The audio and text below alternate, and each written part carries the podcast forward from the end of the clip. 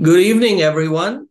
We are so happy and excited that you joined us. And Dori, thank you for joining. This is a great session. We're going to be talking about the importance of effective communication. And as part of our Leadership Fundamental series, this is episode 11 or segment 11. We've done 10 already, Dori, and uh, this is a critical one. So, as we know, communication is fundamental to how we interact with others. And uh, it's a skill that we should all uh, learn and get better at, right? So, um, thank you for joining, Dori, and uh, I'll hand it over to you and let's get started. I am looking forward to this one. Communication skills are how humans, how people communicate, connect, yeah. Build relationship, and that's that's the backbone of life, right? That's what life Absolutely. is about, living in community together. So I'll yeah. go ahead and start our slideshow. I'm yes slideshow from the beginning and then share my screen. Yes. And let me know if you see it. Yes, yes. All right, great. And move on to this one. This is the overarching framework that you've seen. Expanded state is above the line, which is what our goal is to spend more moments in expanded state. Contracted state is what most people spend their moments of their day in. And so communication skills are, or lack of healthy communication skills are one of the fastest ways to get stuck in contracted state. It feeds the drama triangle, which we talked about from the very beginning of this course. And so that's where communication and feedback skills fits in. Many times people struggle with receiving feedback or giving feedback. And because they don't know a better way, they handle it in ways that lead to themselves being in contracted state or the person that they are communicating with around feedback goes into ex- contracted state. And so that's where this fits in. Mm-hmm. So starting with the the concept of what's the difference between a leader and a manager. And managers, like it says on here, they run things, they get work done, they manage projects, they they manage details, spreadsheets, the uh, project management software, they direct people and achieve results, set smart goals, and, and do follow through. So that's management. Some people think that's also leadership, but in my opinion, it's not leadership. Leadership is a different skill added to those important functions, and that is calling out the potential of others, seeing and building it up, supporting them. And this is where it fits in with MaximizeU, because isn't that that's your tagline with MaximizeU? Yes, it is. Yes. Maximize potential and transform. Yes. yes. And and so that's why this leadership fundamentals course is here because leaders, whether we're leading at work or in our nonprofit or our volunteer team or in our family, if we are aware of and calling out potential in those around us, we are a leader, whether you have that formal title or not. And that's and so, a great point. That's a very important point because, Dori, as you may have come across, folks, unless they have the manager title or leader title, they think they're not a leader, but that's not true if you run a household you're a leader. If you're volunteering at your church or you're you're doing a, a, a, a, study you're a leader. So you don't have to necessarily have the leader title to make it official. Correct. And you could be an individual contributor at your workplace but yeah. operate as a leader. And if you do that at some point if it's a healthy workplace they're going to notice that. And and then you, they will put you into those formal leadership roles.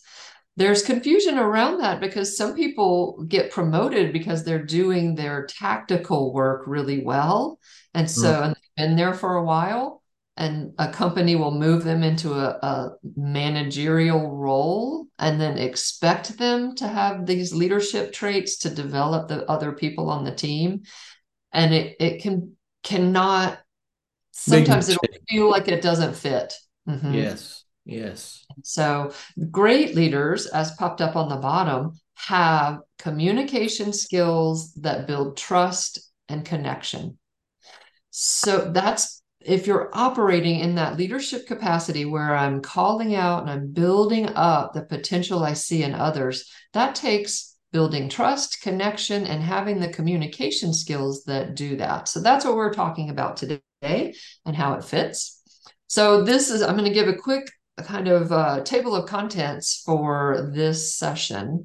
These are the building blocks that we're going to talk about. These First two, I'm not spending too much time on open ended versus closed ended questions. That's addressed in a lot of places. Uh, you can look it up, it's pretty intuitive. A hmm. closed question is Did you make copies of the report for the meeting? Yes, I did. No, I didn't. That's one example of a closed question. Another one is just quick short answers like where do you want to go for lunch you're not learning much other than where they want to go for lunch. So that goes in the closed ended question category. An open ended question is inviting someone to give you more information uh, just open endedly so that would be where's your favorite place to eat and when was the last time you ate there? They're going to tell you something beyond just two or three words if you ask an open-ended question like that and you're learning about the person. Yes. So, and then the practice curiosity we had a whole session on curiosity and mm-hmm. so that one if you're going through this uh, we're not going to revisit it but having a curious way of being a curious mindset a filter for being curious in your interactions that is a building block of communication Sal, do you have any examples of open-ended versus closed-ended before I move on? Yeah, I mean, you know, somebody told me a long time ago, when you really communicate effectively, you should be doing 20% of the talking and the other person should be doing 80%. You should be listening more rather than speaking because when you listen, you're learning, you're going to learn something. If you only speak, actually, the Dalai Lama said this if you're only speaking, you're only saying what you already know. But if you give the other person a chance to speak and ask relevant questions, then you may learn something new. I like that. What your example wrapped both of these together, right? Having curiosity, asking questions that invite people to share information, and then listen. And that's what we'll get to here. So, tied to the open ended versus closed ended questions, go beyond the basics of how are you? How's it going? And and when you meet someone, that basic question of what do you do or where do you work? And so we'll, we're going to have some slides on how do you get below, but past that to have uh, more informative trust potential trust building conversations and then the piece that you mentioned that active listening piece what do, what do i mean by active listening we're going to talk about that today we're going to talk about this concept of candor. So uh, it's popular these days to say well i'm going to speak my truth right? And that's valuable. Speak truth of course to be honest of course. But i prefer the word candor. To me, candor has a little more nuance in the way I use it. Candor is I'm going to speak honestly, what is true for me, and have discernment for when to do so. And so there's some wisdom involved in it. You don't just spout off your truth uh, without having sensitivity with who you're talking to, what the situation is. And so I think candor has um, is a better concept for leadership and withholding is the opposite of candor. So we're going to talk about that today. And then radical candor is the framework I'll present on how to handle giving and receiving feedback. talk about that. And then finally, our final topic will be what to do with gossip. And my recommendation, strong recommendation, is be vigilant to prevent or stop gossip in your in your workplace, on your team, in your family. Yes. So first, we're going to start with how do you get beyond just the basics? What do you What do you do? So you meet someone new, or you're just starting a conversation. Uh, many times, people don't know; they're waiting for the other person to start it. And if both people are waiting, sometimes it just this awkward silence, or it just feels unsatisfying. Um, so here's the, some. I'm not going to read all of these, but this comes from Vanessa Van Edwards and you can go to her website. There's a lot of articles. They will be there's links for this in the resources for vanessa's work. It's uh, her company is called science of people and i love her approach. She talks about three levels of connection and then she provides these question examples. And here's ones when you first meet someone you can pull out one of these to get to know them. These are open ended questions that will give you a little bit of information about them that's not too personal, but you can then actively listen and then you can have points of connection that you offer and talk about. So it's interesting when I first encountered this and was starting to do a lot of networking type events years ago, I actually printed out a small version of this and and had it in my notebook when I that I would take to meetings. And mm-hmm. before I went into the event, I would just read through this basic level one list. So I would have a couple of go-to questions ready. Because I'm a little more introverted, it's a little harder for my personality to start a conversation. And so that was really helpful for me. And it gave me some training and some practice. And now I have a few go-tos. Sal, do you have a go-to intro yeah i just you know i just go i just go with the situation right? I mm-hmm. mean i i don't really have a list but you know what i kind of tend to follow is be interested before being interesting right? Mm, that so, curiosity piece. Yeah be interested. It could be as simple as you know maybe complimenting them on you know what they're wearing or their smile or they look really happy what's going on you know? It, just be genuine. I think that's important right? You don't want to fake it because then it comes across. But if you're truly interested and you focus on the other person it'll open up the conversation those are great points. One that you mentioned is comment, give an opinion or a thought on the circumstances, mm-hmm. on the mm-hmm. environment, and just see if that invites them to talk with you. Um, so that's a really good one. And the be interested piece, uh, that's a that's a key concept mm-hmm. because many people feel insecure when they go into a social setting a new environment or maybe a group that you've been with many times but what one thing that prevents the communication is this insecurity. And oh my gosh will anyone want to talk to me? And so that's that can block the being interested. And so shifting your focus from what can other people do for me? Who will want to talk to me? To who can i talk to who looks like they would be open to a conversation here. And so having that awareness when you go into a setting is okay, let me think about what I have to offer here. Mm-hmm. So, level two conversations, these questions um, invite a little more revealing and according to Vanessa. And I've played around with some of these. You need this is not necessarily for a casual new setting. This would be to get to know someone better. So if you've been part of a group or a team for a while and there's a social time at lunch or a happy hour, these are some questions you could ask your your team member, your coworker, um, and get to know them a little bit better. So that takes connection a little bit deeper beyond what do you do and then the level three, this is for those relationships that you've already got some connection going. But how do we really get to the level where a friendship builds. So these are friendship more building questions that Vanessa offers us.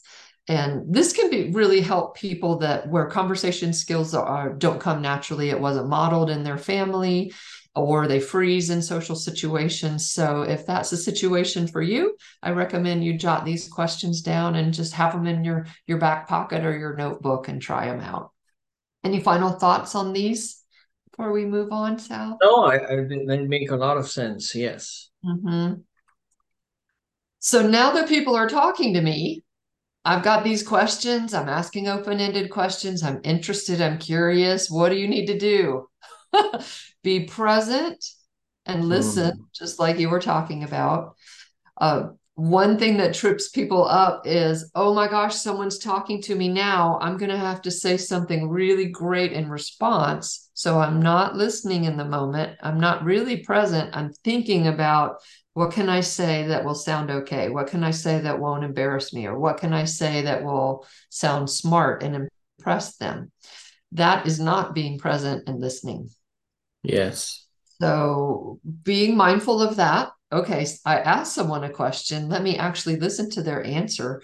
And in fact, you don't even have to say anything wise or smart.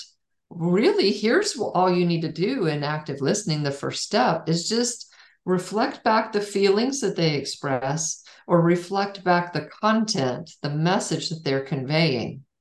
And so, an example of that would be someone comes and they're telling me I'm, I'm at a startup founder gathering and a startup founder is telling me I, I asked them you know what's what are you most excited about these days? And they start telling me about this amazing this is a true story. He starts telling me about this amazing cargo ship that's going to hover above the ocean and go from one side of the ocean to the other at like amazing lightning speed and he's just I could see it in his face and hear it, and he's excited. He's mm-hmm. passionate.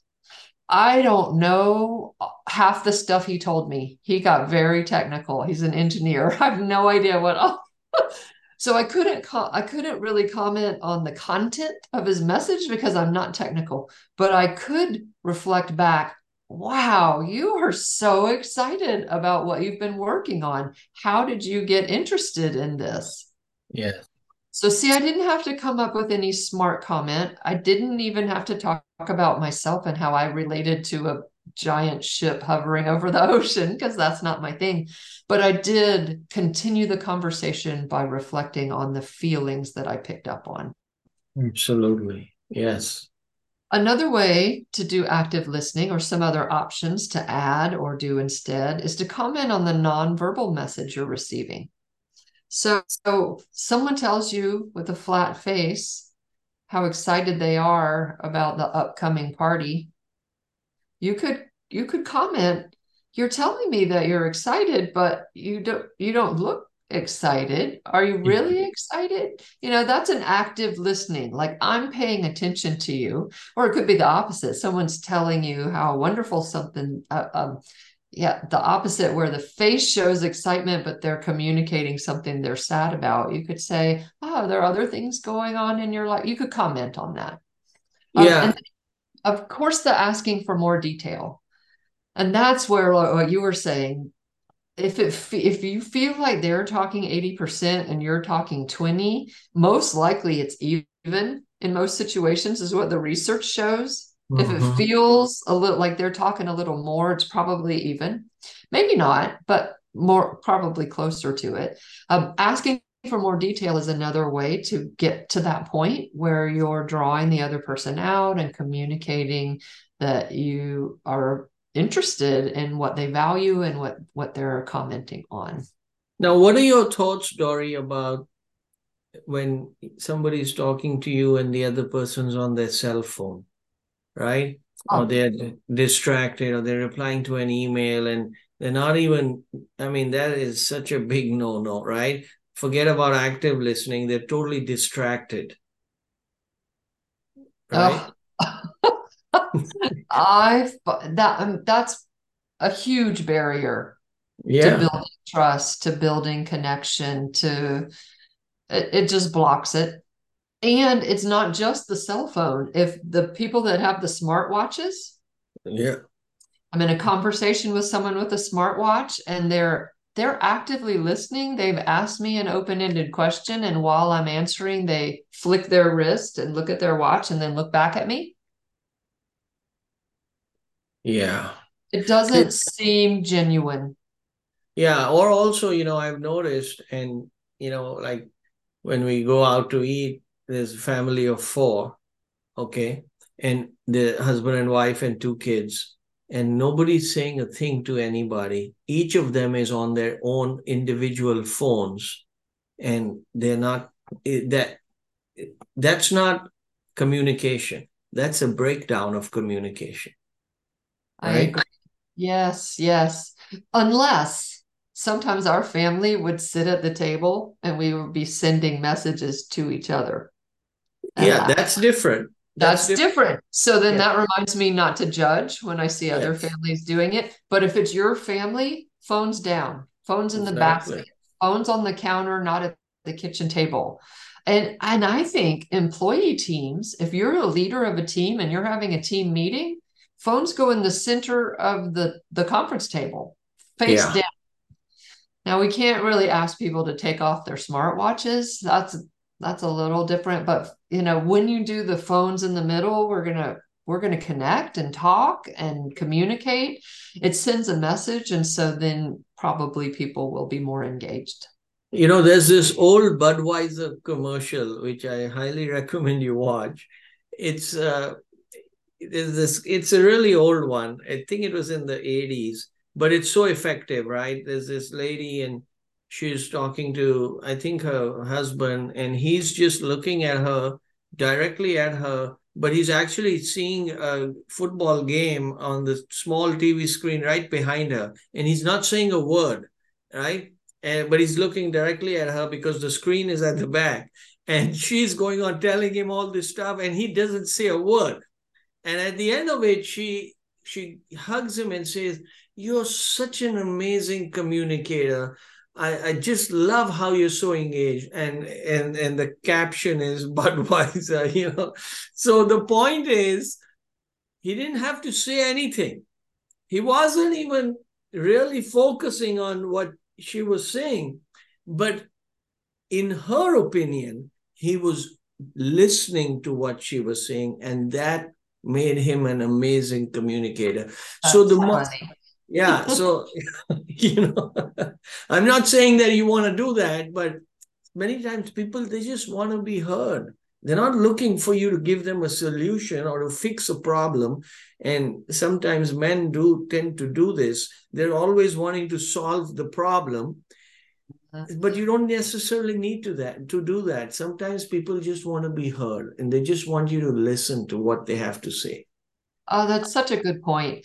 And active listening, notice in none of these does it say give your agreement or give your opinion. First, yes. first you reflect back to communicate to that person, I have indeed heard you. Mm. That's active listening. What you described in the commercial was passive listening, in my opinion.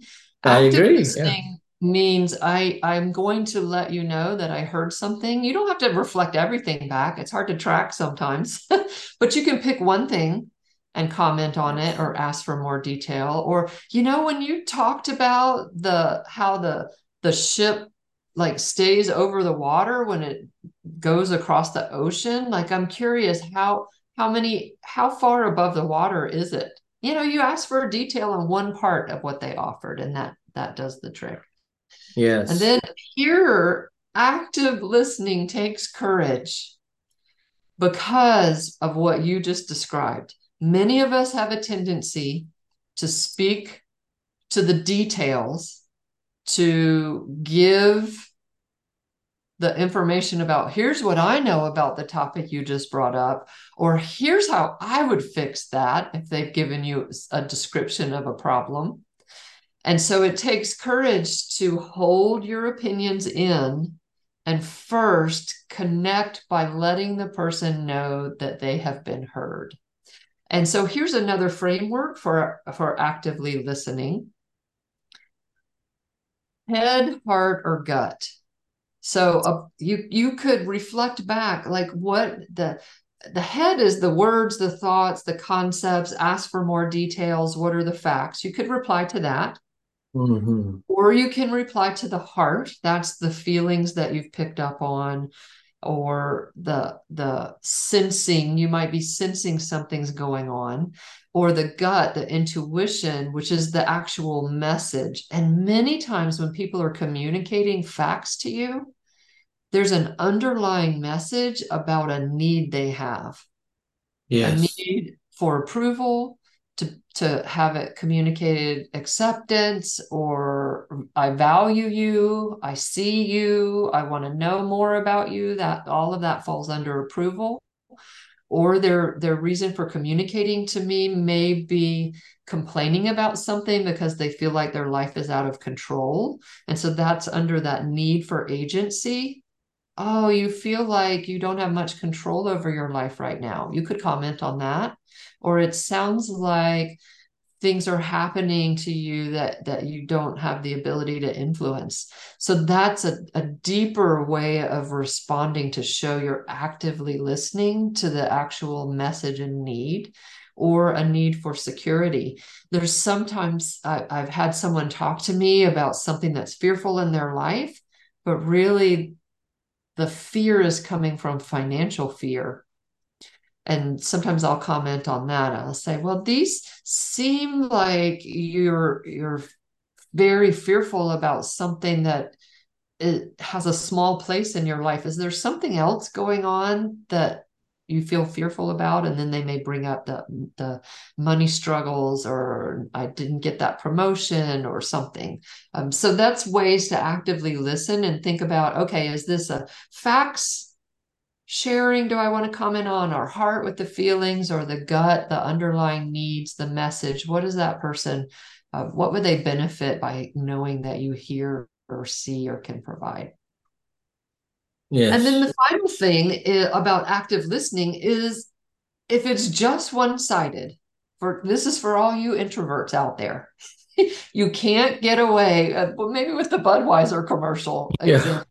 It isn't really building trust and connection if you don't offer something. So if all you do is listen and and do some reflecting back on them and you don't offer something of yourself, providing some self-disclosure, it'll it may start off building trust, but it, then the trust will erode pretty quickly because they won't feel safe with you. Like, I just gave you all this info about me and I know nothing about you. It'll feel too one sided after a while. And yeah. so, some people need to practice self disclosure, which is if someone asks you a question or you've done active listening and now, now the time feels good, offer something about yourself that they can be curious about.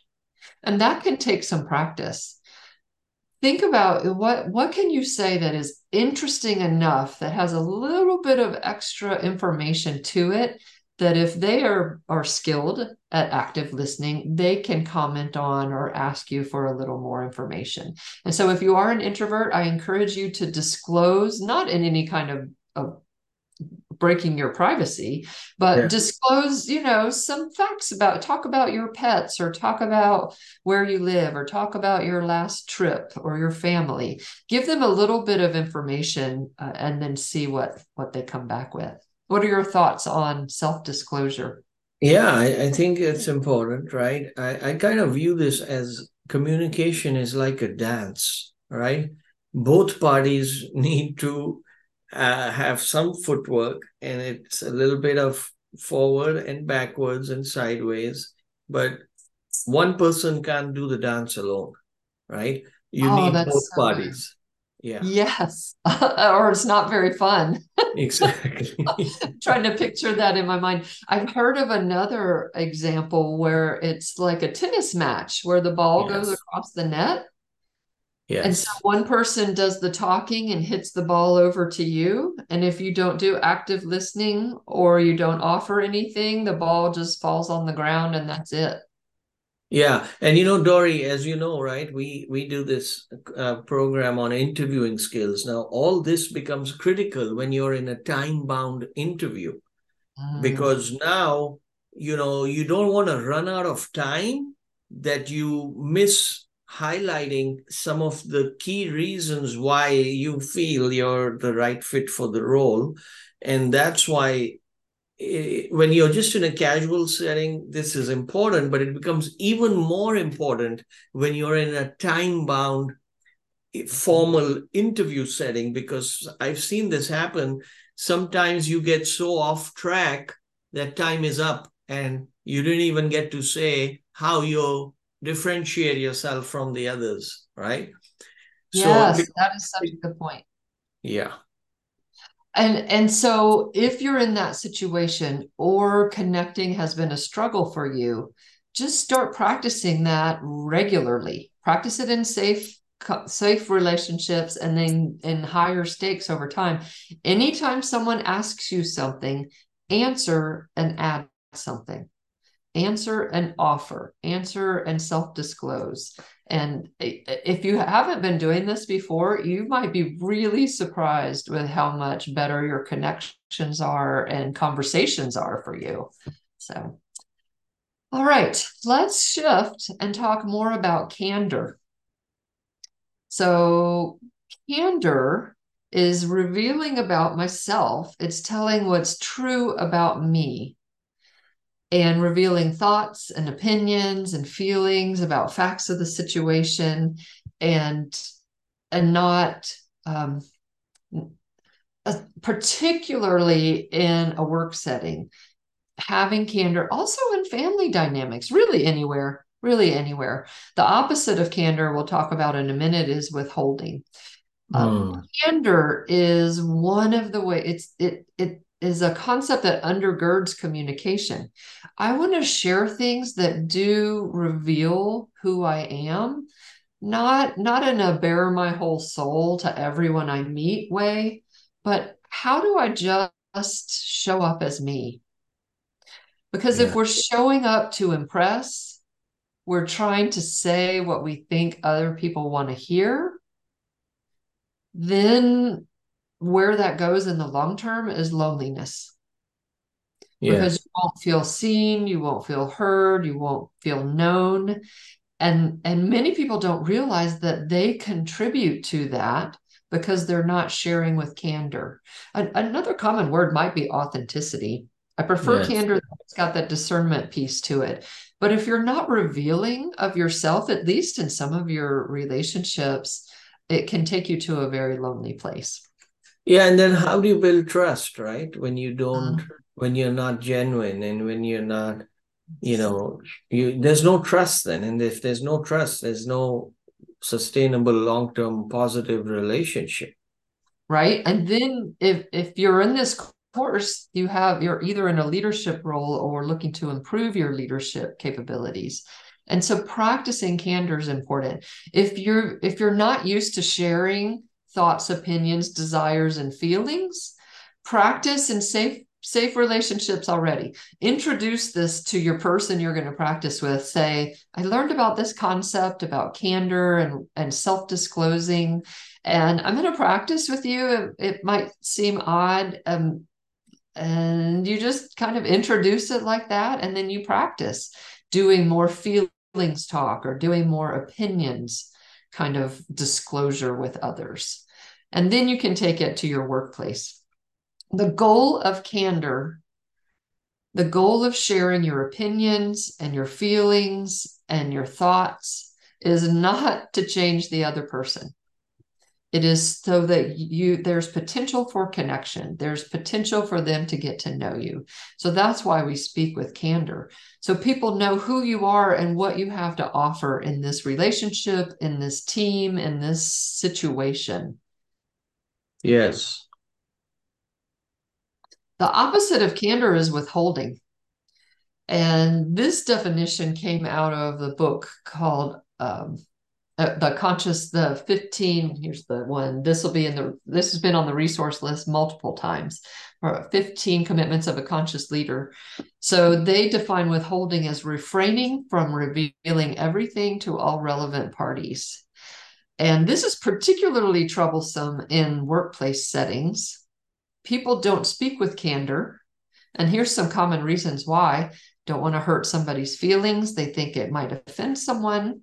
Maybe, but let's consider maybe I do need to speak up or don't want to avoid conflict. That's a big one. A lot of people, since they don't have uh, some skills on how to handle conflict well or to, to make conflict lead to connection, they'll just avoid it altogether.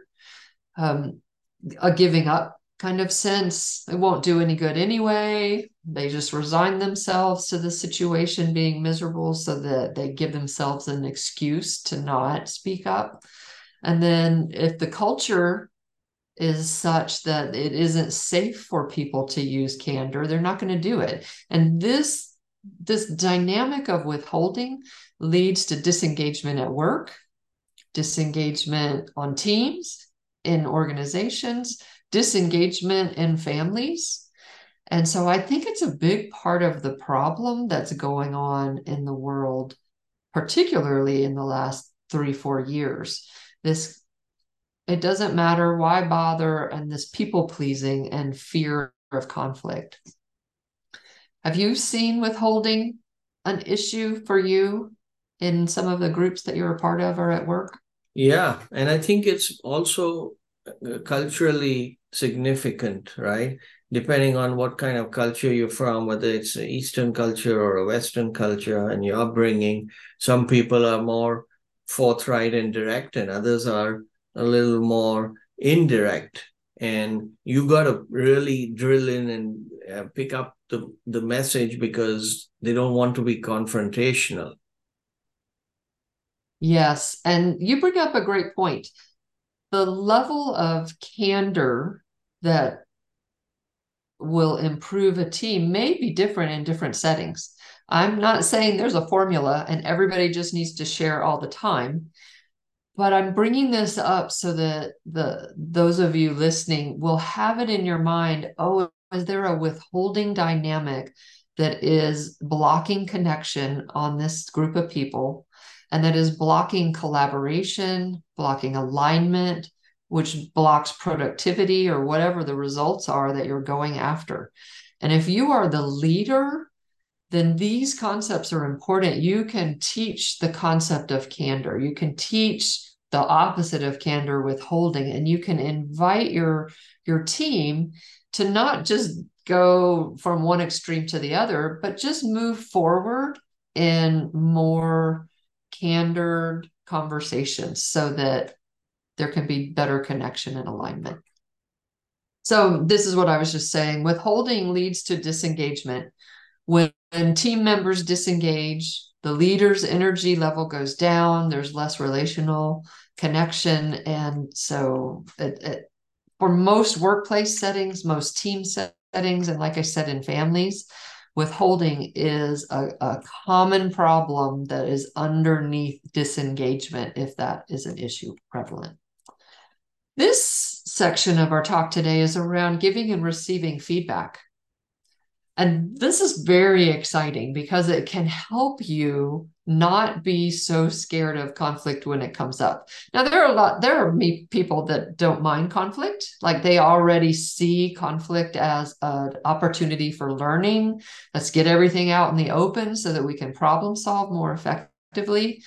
Um, and that that can be good if it doesn't fall into this category of aggression here but this framework can help in that withholding dynamic too. And so you can see this comes from the book called radical candor and that's in the resources list.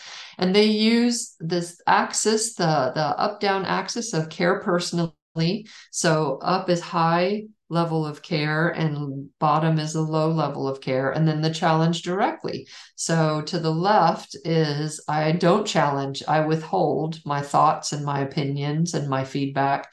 And then on the right side is challenge directly. And so let's talk about each one briefly. The book goes in depth. So if this seems compelling or helpful to you i recommend you go to that resource so, manipulative insincerity, that's actually the least common in workplace settings because it typically is identified pretty early and addressed. However, if your owner or the top leader has some insincerity, manipulative um, ways of being from time to time. It could just flow down in the organization. So it's important to know about. And that's someone who's focused on their appearance, on how they're perceived by others. They're trying to gain, or they're trying to gain political advantage, or they're too tired to care or discuss anymore. They're like extremely disengaged and on their way out, probably, or they're becoming passive aggressive, is what that will start to look like.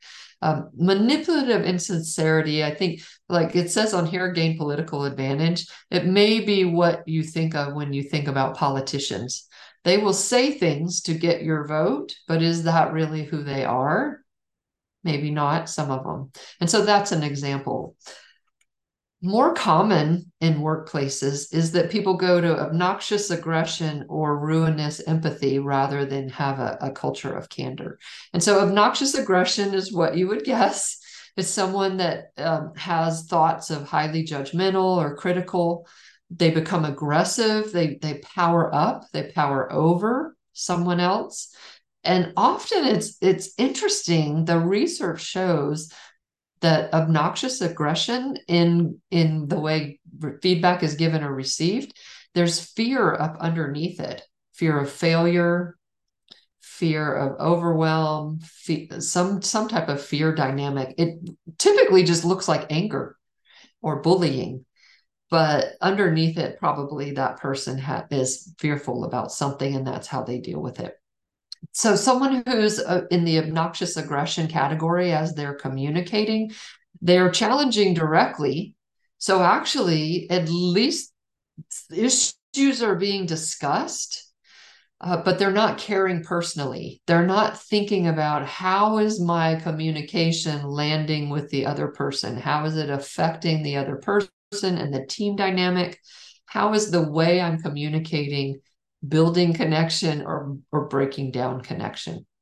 Now, the research in organizational uh, psychology and, and system studies shows that actually obnoxious aggression can be effective in moving forward in projects and in, in towards the business goals but it leads to many team members disengaging and shutting down and leaving the company and turnover or just misery all around. Um, ruinous. Uh, do you have any thoughts on this before I move on? I've seen, uh, unfortunately, I've had some bosses in my career who have done this. And, and you're right. I left the company because of them, right? Because it's, it's, it's miserable to constantly be attacked by somebody like that. Yes. Yes. Did you have the ability to give feedback to that person on how they were affecting you or that? Yeah. Oh, yeah. I did. Okay. I did. And they didn't. It didn't work? No. It was like, you know, it's like, hey, I'll take any feedback as long as it's positive about me, right? That's not feedback. Or or you you tell the person you know you need to improve your two-way communication and they say what do you mean? I communicate two ways. I uh, i speak to my people and i write to my people. Okay. Yeah so. oh my goodness yes. Well you know the hard part is that these people in this category obnoxious aggression do get results and so we can't ignore that. It, it's it's not uncommon. And i'm thinking if more people understand this framework and that there is another way to communicate to challenge directly in this ra- the radical candor quadrant and we'll get to that soon what that looks like um, yeah. i think they if, if this information can get out and shared with teams and go from the leadership down and create a culture then the obnoxious aggression may decrease. That's my vision for the world. Yes, agreed. Let's let's go on to ruinous empathy. This is actually the most common issue in workplaces that are not communicating and having healthy healthy ways of giving and receiving feedback. So more people shift to this. So they're doing the withholding. They're not challenging directly. They're doing it though because they care. They're avoiding conflict. They're managing the feelings of others, or so they believe. Well, I don't want to upset that employee. or they have very short term focus. And let me give you an example of this. So, if there is an employee on your team that is doing uh, mediocre or not meeting their goals, their the metrics that the team needs them to meet, they're they're not completing it the way it needs to be done. They're not ma- meeting the time schedules, and other people are having to wait for them or or do their work for them. If you, as the leader, don't want to hurt their feelings and don't address the performance issue, it's unlikely to change. And then it most likely will become worse and worse. And you'll suddenly need to move them out of that job, whether it's a transfer or to fire them from the organization. And it will come as a great shock. So if you're in the ruinous empathy, you're not challenging people because you feel like you're caring for them.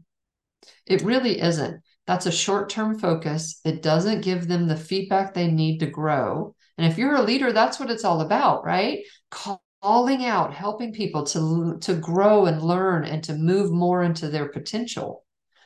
And so, leaders that try to manage the feelings of others and avoid sharing directly um, it just it's like an illness sets into the team. Yeah. Your thoughts around this one? Have you encountered? Yeah, absolutely. Yeah, you know, it, if you're not honest and you don't challenge directly, then they're not going to change, right? Because you're not getting to the root of the problem. Now, there's a nice way of saying it, but you still have to put the point across. And I think many times, but particularly when you're new in leadership, you don't want to come across as being too dictatorial or too harsh. You want to be, you know, really slowly but steadily make some changes. So people tend to fall into that category in the beginning. Um, but eh, you don't need to do that. You know, I think if you put it across in the right way, people will appreciate it. Yes. And a, a small small example of this is if I have broccoli in my teeth and nobody tells me, we're all operating over there in ruinous empathy. And and I want to be told. I want to I want you to care enough and communicate directly. However, well, you brought up a great point. Many people stay in the ruinous empathy area because they don't want to be obnoxiously aggressive. So I'm going to offer another alternative, and it's radical candor. You can care personally and communicate directly. It takes practice, it takes teaching this concept to the whole group the whole your whole family. Teach this. Talk about these concepts. Radical candor is i care about you. So you first communicate care You've done the active listening. You've asked the open ended questions. You've self disclosed so that they can get to know you. You've built this rapport and this trust and this connection with this person. And then you have a platform with which to challenge directly because they trust you. You've built some measure of trust. So radical candor starts with caring personally. So if you're a leader and you have people reporting to you, you start with doing one-on-one conversations regularly. And you you're just getting to know people and you build this trust. If you have a new employee added to your team, spend some time in the just get to know you conversations, ask them their goals. Ask them where they want to be working in five to 10 years. Ask them why they chose this profession. Ask them if you weren't in this career, what else, what would you choose to do if it couldn't be this? Get to know people and then when it the, if when the time comes to give some feedback that may be hard for them to hear it comes from a place of caring very important yes mm-hmm. so radical candor is best put into a culture when it comes from the leader.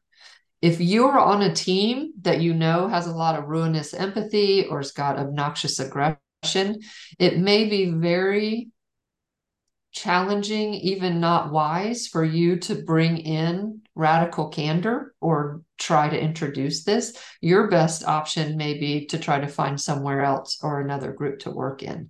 But if you are leading a team, uh, you're in such a great position to introduce these concepts and to practice as a group because you can say, I'm going to practice radical candor here and and speak directly and you can get people's buy-in does everyone know what I mean by that? Yes. Or you could have this chart, like could be hanging on the wall, or could be, and they actually, if you go to the Radical Candor website, they sell like stickers and mouse pads and things to put up on bulletin boards of their framework to help an organization have a shared language around this so that people can operate in the radical candor section. Now, before I move off of it, this is not a personality assessment. we all do all of these. I I'm, I'm guessing we move in and out of these, and so labeling someone as obnoxiously aggressive isn't isn't helpful, and that's not the purpose of this framework. It's just being able to identify in yourself where am I operating and identify in others so that you can have awareness. And if you're in the position to, you can make improvements in communication. Yes. It's a great framework. All right, we're almost finished. This is the last piece of communication skills, and that is gossip. Defined as any statement about another made by someone with negative intent, or any statement about another that the speaker would be unwilling to share in exactly the same way if that person were present. Gossip erodes trust, it blocks connection with the person that hears the gossip coming out of your mouth. And then if it goes around the group, anyone that's exposed to gossip, it, it, it really is like a germ that goes through an organization. Here's some common patterns that keep gossip alive. I feel right. They're in the wrong, I'm in the right, and let me tell someone about this. And there's this like feeling of, uh, confirmation of my rightness. And that touches on previous sessions where we've talked about being judgmental and how that that blocks being in expanded state. If we're in a place of judgment, we're down in contracted state. Uh, lacking curiosity, we've been talking about that. That keeps gossip alive. I've made assumptions, I've made interpretations, and I'm not curious about what's going on, and I'm just going to start talking about it. Um, it keeps people in that drama triangle we talked about in the first session of this series. The people are victim, villain, or hero. If gossip is taking place, you're going to hear words that sound like that drama triangle dynamic, and that is people down in contracted state. And so, if you're in a leadership position, stopping gossip can help the people on your team to stop that dynamic, keeping them contracted, and that can help them. Um, lack of healthy feelings flow. Remember that session about how do I let my feelings flow to completion? So, if someone doesn't have the skills for how to deal with their own anger or sadness or frustration, many times their outlet is gossip because it relieves the pent up feelings I don't know what to do with. I'm just going to give them to you. And you can share in these negative feelings with me. So if gossip is something that you've noticed that you tend to do, practicing letting feelings flow to completion can can make a difference. Um, attention seeking, some people just gossip because they get attention for it. So, in that way, by not listening to gossip or excusing yourself out of the conversation when it happens, you're you're helping them to break that pattern. Um, gossip can create a distraction so if someone's coming to you to give you direct feedback and then you start gossiping about someone else, So you're kind of blame shifting, creating a distraction. Um, and then gossip just avoids conflict. It avoids someone who's wanting to avoid going to someone directly might just talk about them behind their back. So, thoughts about gossip, Sal? It's it's a it's a parasite, and it can absolutely wreck a team. It can wreck the company culture, and it really needs to be nipped in the bud. Yes. And so common common language around gossip, talk about it as a team. Hey, at, at our one of our topics today in our meeting, we're just going to talk about gossip, not not pointing fingers. Just say, here's what gossip means. And in our organization, I would like us to commit not to gossip and get buy-in and, and talk about some of these dynamics talk about them no not specifically because you notice someone talking about another but just in general. And then if you keep revisiting that from time to time your culture will most likely shift. And encourage people if anyone comes to you when you're the leader with some an issue they're having with someone else you can you can politely say hold on just a minute have you talked to them about this before coming to me? Yeah. And you say it with openness, curiosity, not corrected, but openness. You're curious. Have you talked to them before coming to me? And if they say no, then say, okay, I please talk to them in the next day or two. And if things aren't resolved, I'd be happy to get in on the conversation with you too. And so that t- you do that consistently, people will learn they're not going to get attention and you're not going to jump in and solve the situation for them. And that will encourage them to either figure out how to deal with it on their own with their own feelings flowing to completion and drop it, or they will go and address it with that person. So, we're going to have two closings today. This will look familiar to you. So, based on Conscious Leadership Group, here's what gossip looks like in the two states. So, in expanded state, I commit to ending gossip, talking directly to people with whom I have a concern, and encouraging others to talk directly to people with whom they have a concern. So, if you're operating in expanded state, that's what you do. If you're in contracted state, here's what you are essentially committed to saying things about people you would not be willing to say to them.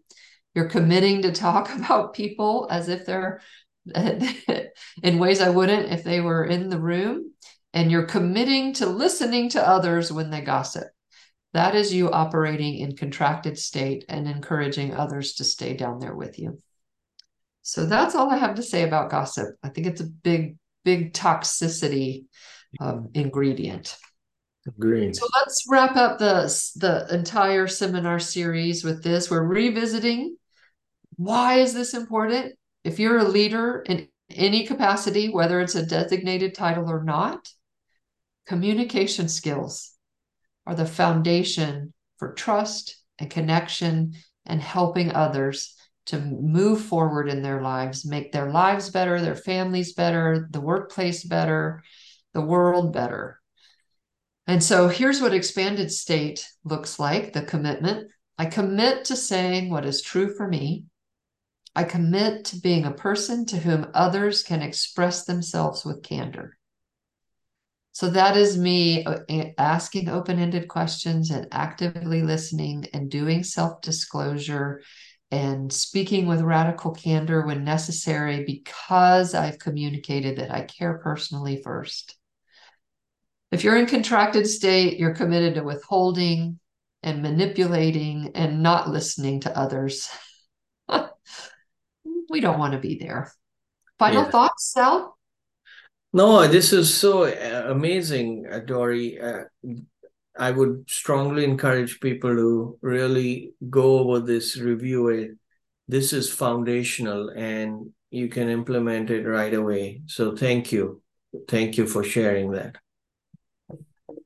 I really believe that communication skills are so fundamental that if you improve your your way of talking, asking, listening, it it will change your life. I really believe that. So, and it's something everyone can learn, in my opinion. Yeah, totally agree. Yeah. And you started. You said this is a lifelong learning, and I agree. I'm there's a lot of this I'm still practicing and getting. Uh, yeah, and it's not only at work that you need it. You need it at home, in your personal life, in your professional life. It it's the common foundation on which everything is built.